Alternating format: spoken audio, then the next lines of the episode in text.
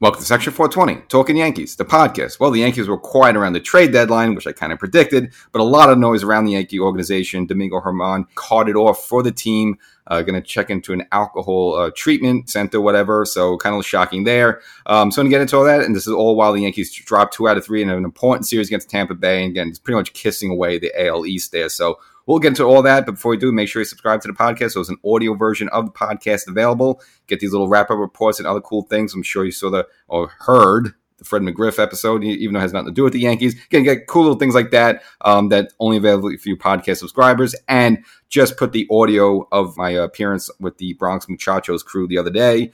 Again, went on with them live uh, Tuesday night as the trade deadline was winding down and ended. And, you know, we kind of all went around, around with that and we celebrated the it was actually their hundredth episode, and of course, so we talked a little bit about that, but of course, I talked about the kind of sleepy trade deadline for the Yankees there. So that's also available, um, an audio version of that show. It's just looking up and down the list. I'm sure you see it there. So all the cool stuff. Make sure you subscribe. And you know, just piling it on here. Um, dropped the most recent YouTube channel where I kind of did a deeper dive into the Yankee trade deadline, which is kind of was a non-trade deadline. They pretty much didn't do anything, which I kind of expected. So I'm not gonna. I want to beat it too much right here right now. I you know, if you want to get more analysis on that, go to the YouTube episode again about the Yankee uh, empty Yankee trade deadline. You can catch my take on that. Uh, again, you know, in case you didn't know, I'm sure you know, Yankees bringing in two kind of lowly relievers that you know who knows if they're going to be the, with the team or you know you don't really know much about them. One Keynan Middleton from the Chicago White Sox. Again, has a little ERA on the four, nothing wow. Um, and he com- becomes a free agent after the season, so it's just of like a rental for two months. Okay. Again, the four areas I thought Cashman would would at least try to improve this team with would be left field, because we haven't had a stable left field all season. A legitimate everyday full uh, third baseman, which kind of went out the window with Donaldson, you know, his calf. And I know the Yankees been rotating guys now like IKF and DJ and stuff like that, but still like an everyday third baseman.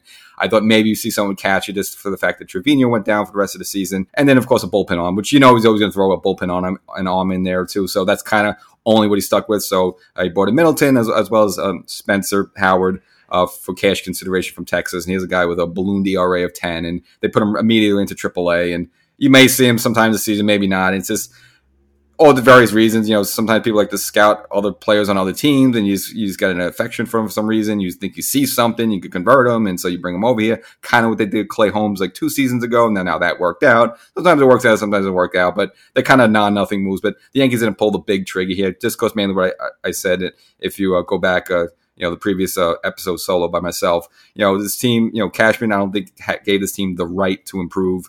I mean they're sitting there in the fifth place in the AL East. They're like ten games back. So I don't think he was going to go full out. You weren't going to get a big move like a Soto, and of course they took Ohtani off the board. Now it seemed like maybe it could have been Bellinger, could have been uh, um, you know perhaps an opportunity, but the fact that the Cubs you know got onto a little bit of a streak there, and were only five games out of the NL Central, they probably decided uh, no, they're going to go for it and held on to Bellinger. So who knows if he was available. And, you know, so there was really nothing for the Yankees to do. I mean, you would need like four or five big players to come here to, to really turn this whole offense around. And they're not doing that because you have to like almost get rid of DJ, get rid of Rizzo, get rid of Stan, and then bring in like three or four guys to replace them. And it's just, that's just not happening because you can unload those contracts. So at best, you're going to bring in a bat, but even a bat, is that going to make much of a difference? Probably not. So I just think the fact that look, they got Judge back, they figure, all right, we got Judge back, we got Rodón on there. I know he's been up and down a little bit. Let's get him rolling a little bit. We got Nestor Cortes as well as Loaisiga just around the corner, and that way that's like adding pieces to his team in a way. And let's just roll with that and hope you know we could dig our way into one of the wild card spots because you have to much count the AL East out, especially after the you know dropping two out of three from Tampa. Uh, so that was that drama. Of course, losing to Tampa the first two games went out with a whimper. Rodón pitched well against the Mets, but now he had a little bit of setback here against Tampa. But really, the Yankee offense gave him nothing to work with. Previous game, that this was the more bizarre one because Domingo Germán was slated to start was a late minute scratch, and then they had to call Jhony Brito. And he's like, oh, what's going on here? So Brito got knocked around, gave up like five runs in four innings. So they bring her, all of a sudden you look and you see Germán warming up. Like, wait, wait a second. I thought he was out for this game. What is he doing warming up?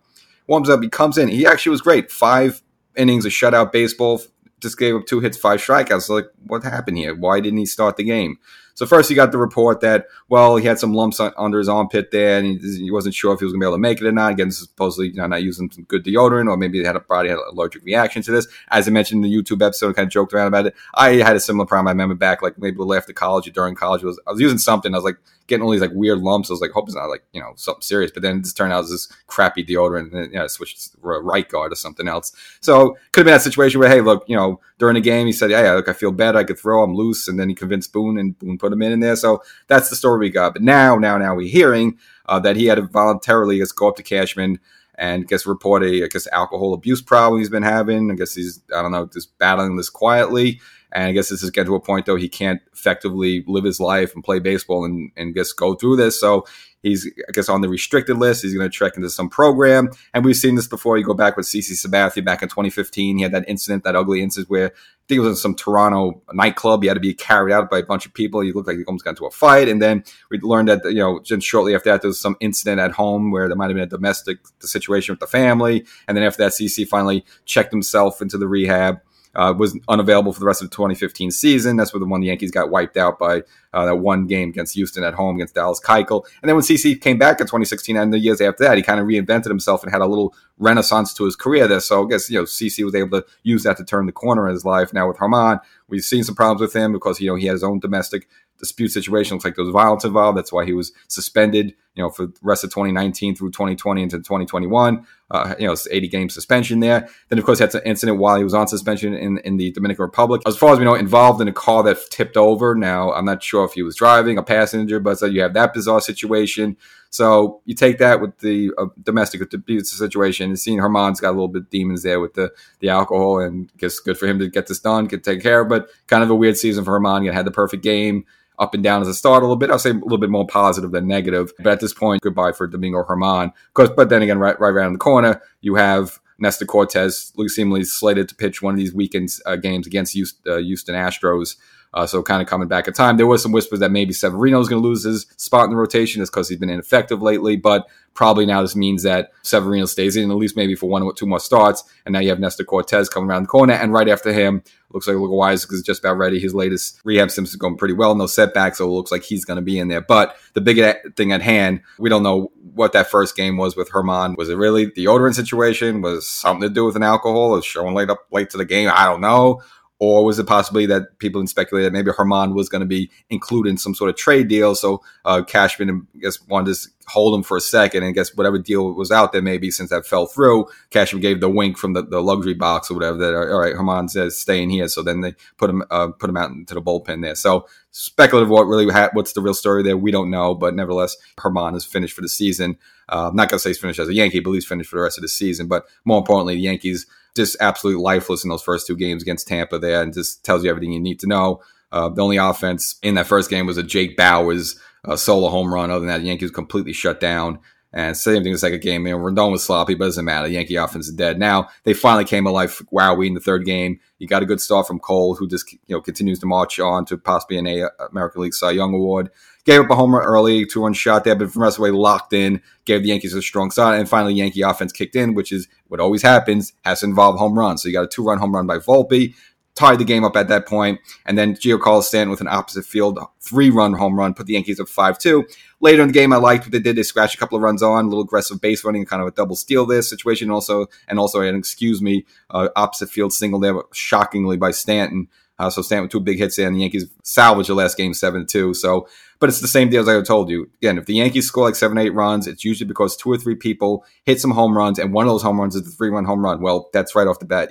It's exactly how. Okay, only two people hit home runs, but you got the three run home run by Stan. But again, no sustained rallies, no you know, no walks and no stuff like that. it's just all the home run. And again, they don't hit the home runs, they don't they don't score, they don't win. That's just the situation. If they could score five or six runs, usually the Yankee pitching and bullpen's good enough to close it out. So they salvage this last game. I guess you breathe a little sigh of relief. Strong start by Cole, but now you got Houston coming here for four games, and this is could really just bury the Yankees if the Yankees just wither, which I could see happening here. So this is going to be a tough series. And get four games against Houston, who again have no problem just usually wiping the mat with the Yankees. So let's see if the Yankees can make a stand. And in the weekend, again, one of those games is going to be started by Nestor Cortes. See his first game back, but for first game back, you know they're going to baby him, so maybe get four innings out of him. So even the game he pitches, you know it's going to be a bullpen game. Now Rodón also pitches, I believe, the finale of that series And that would be a game if he really wants to impress, impress again. He was good against the Mets. Okay, fine, great. But if he really wants to make his mark and really make his mark as a Yankee, if he could really have a strong start, if the Yankees somehow could salvage having a good a series against these Astros with him having a strong performance to close it out, I think that goes a long way with everyone.